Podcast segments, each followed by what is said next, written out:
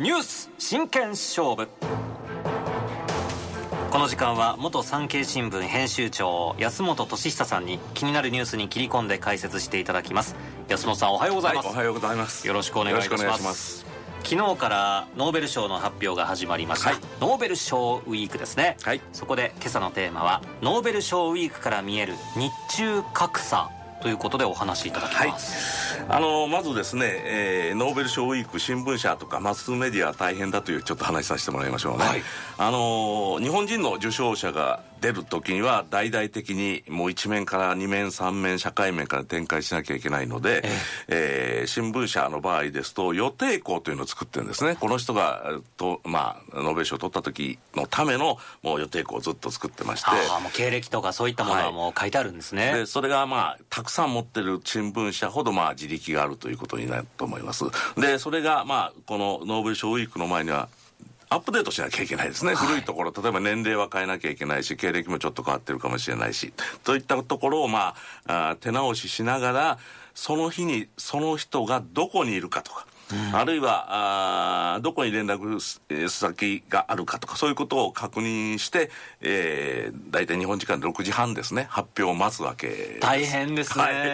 えー、それでまあ当たれば大騒ぎになるし外れたら、まあ、がっかりすると同時にホッとすると困るというのが、まあ、メディアの人間なんですね。でなぜ、えー、そういうことをしながら緊張しながら待つかというとこれだけ準備しても外れることというか予想外の人が入ることこともあるんですよ。はい、で、その最たる例は、えー、2002年に、えー、田中浩一さんがノーベル化学賞を取ったんですけども、この時、まあ、うちの新聞社だけじゃなくて、他の新聞社も全くノーマークだったんですね。で、発表があった時に、えー、フーイズ田中浩一、浩一田中ってなって、誰なんだそれは、ということで、まあ、島津製作所の技術者だったわけですけども、はい、島津製作所の人だというところが分かるまでにも結構時間がかかって。そうだったんですか。はい。で、まあ、当然ながら、あドタバタの、まあ、取材になったということなんですね。で、この田中さんの場合がいかにノーマークだったかというと、実はこの方、文化功労者にも選ばれてないんですよ。はあ、大体ノーベル賞を取りそうな学者さんとかあまあ学術経験者なんかはまず文科省まあ実質的には文化庁ですけどそこから文化功労者に選ばれるんですね、はい、でその後まあ文化勲章を受けてノーベル賞という流れ。まあノーベル賞と文化勲章は逆転する時もありますけど少なくとも文化功労者に選ばれてるということがノーベル賞候補の一つの条件なんですけども、はい田中さんそれでも選ばれてなかったということは文科省の官僚たちも全く目が届いてなかった。それぐらいノーマークの人がなったことがあるんですよね。ですからまあ誰が名前出てくるかということで非常に緊張した時間がこの1週間メディアの報道関係の部署には流れると。こういうことになるだろうと思いますね。でもこれノーベル財団はよく知ってますよね。よく知ってますね。ですから田中さんの場合は日本人よりもよくえー、目が行き届いてた見てたということですよね。すごいですよね、えー、えー、まあそういうことがあるということですね、はい、でところでということでクイズちょっとしてみましょう。あクイズですか？はい、えー、日本人のノーベル賞受賞者は今まで何人でしょうか？何人いらっしゃるんでしょう？結構いますよ、50人いたらいいなって思うんですけど、どうですか、えー、50人まではいかないんですね。28人、ね。28人。えー、おととし、えー、物理学賞を、えー、真鍋淑郎さんという方が取りました。これは、あの、地球温暖化の予想モデルを開発したということで取ったんですが、この方までで28人なんですね。えー、内訳を言いますと、物理学賞が一番多くて12人。えー、科学賞、化学賞が次に多くて8人。えー、生理学医学賞が5人。文学賞が2人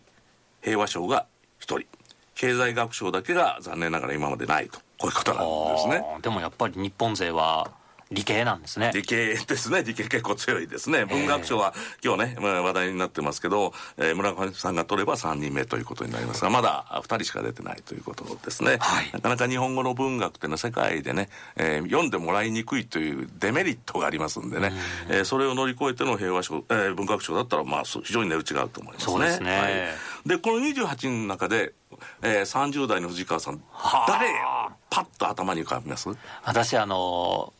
数年前も朝のワイド番組を担当して、はい、その時にわーっと大きく盛り上がったのが梶田先生。梶田孝明さん、はい、ニュートリノの研究でした、えスーパー鼻を噛んで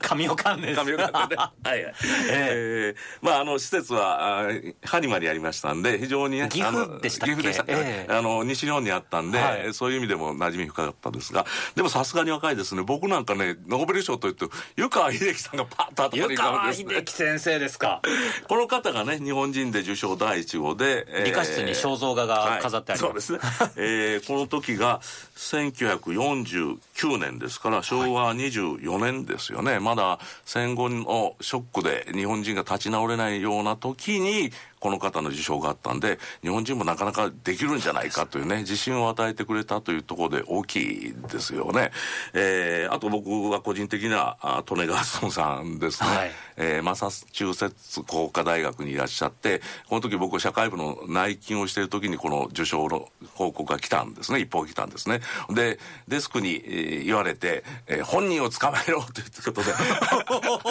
アメリカのね、ええ、MIT まで電話して、えーあの拙い英語で多分代表の方が出たと思います。代表番号にかけましたんで。で、ね、なんだかだ言ってるうちに本人にズバッとつながったんですよ。すごい。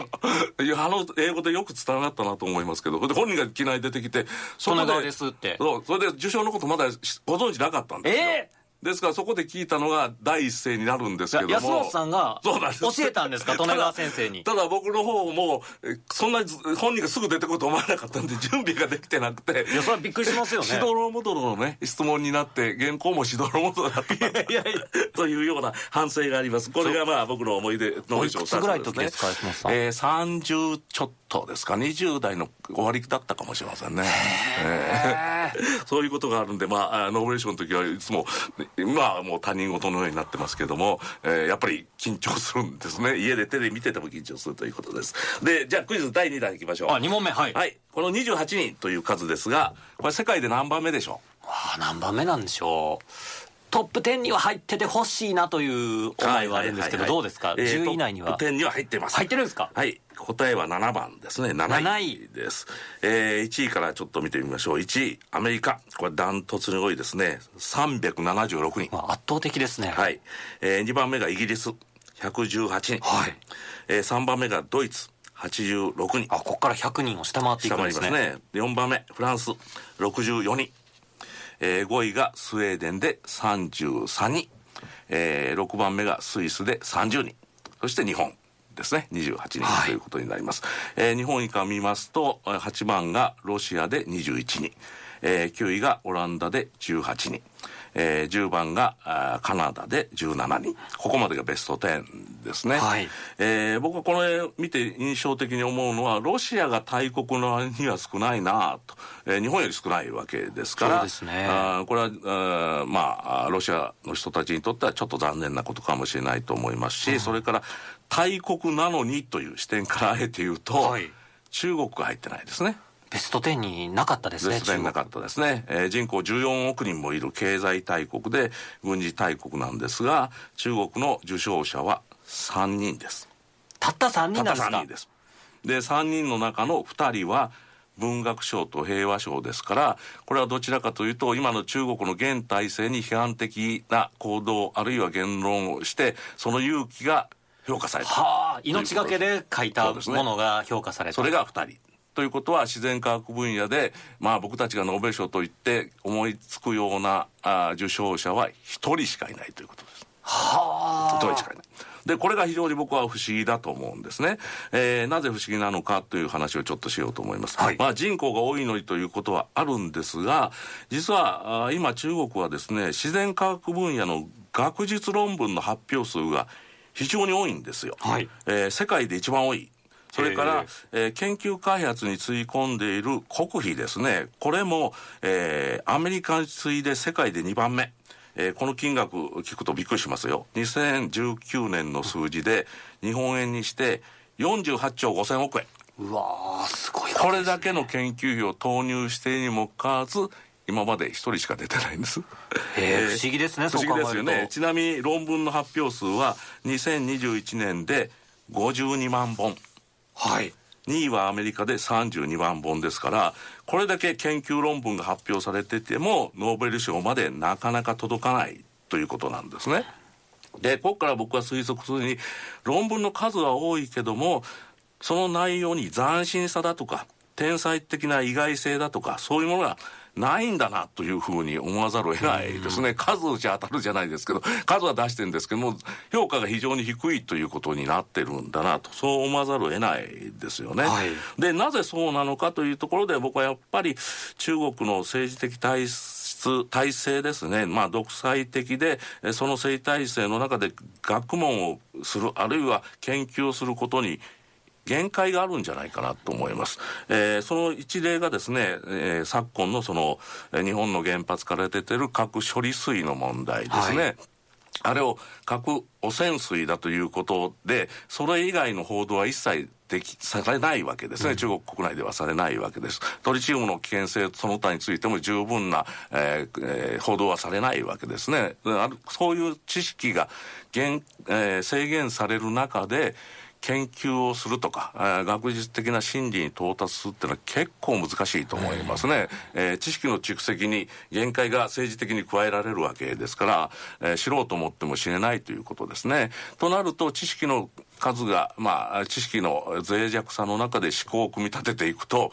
考にも非常に、まあ、ずさんさというか、緻密さが加わらないですね。加えて、この国には言論の自由がないわけですから、うん、えこうこうじゃないか、こうではないかという意見も言えなければ、えそれに対する論評も加えられないということになりますね。議論が全く深まらないという国柄だと思わざるを得ないですね。政治が学問の発展を妨げているわけですね。まあ、日本、えー、中国、まあ、これは共産党、共産主義の体質ですけども、政治がトップにあって、学問も経済も全てそのコントロール下に置くということですね。これが、共産主義の本質ですから、その中でいくら勉強してもいくら研究してもですね、限界があって、これがノーベル賞の驚くべき数の少なさになってるんじゃないかなと思いますよね。それに対してまあ日本は研究費が非常に少ないという、うまあ限界があります。それから、えー、オーバードクターといってドクターになってもなかなか仕事がないというような、えー、学問に対して必ずしも優しい国柄ではないと思いますが、それでも28人が取れてるわけですね。やはり自由に研究できる、調べようと思ったらいくらでも調べられるし、えー、その発表しようと思ったら何らかの方法があって、それに対していろんな批判も受ける、あるいは同調も受ける中で研究が進んでいくという体制は保障されてるわけですよね、えー、やっぱりこの一時を見てもやっぱり民主主義っていうのが一いいんだなと自由主義がいいんだなという気がします。一方で独裁的な体制の中では学問とか進歩とかないんだなという気がしますよね、えー、先ほど中国14億人だということを言いましたけども、はいせっかくの14億人が無駄に使われてるんではないかなと思います。そうですね。この中には結構な人材もね、いらっしゃると思いますけども、えー、中国が共産主義体制にある限りにおいては、その人たちが十分に自分の能力を発揮することはできない中で、えー、まあ、暮らさざるを得ないというところに、えー、本当の中国の悲劇性みたいなものを僕は感じますね。ノーベル賞受賞者の数が少ないところから、はい悲劇が見えてくるとそうですね、ね、もしこの14国が自由に研究したらよっぽど人類の進歩に貢献するかもしれないですね。そうですよね、えー、そういう可能性はあると思いますが、まあその可能性も積んでるのが今の中国の政治体制ではないかなという気がしますね。やはり学問を育てていくには自由が根底にないと。自由が根底ですね。まあお金もあればさらにいいと、こういうことだと思いますがね。はい。さあ、ノーベル賞ウィーク、日本人の受賞、なるか注目されますけれども、はい、まあおお一人でもね取ってほしいですね。そうですね。最近ね日本人は活躍してまして2年に一度は出てるというね非常にまあ、はい、えー、こういう言い方はあれですけどノーベル賞の量産体制に入ってますから期待はしたいですよね。はい。元産経新聞編集長の安本俊久さんにお話を伺いました、はい、安本さんありがとうございました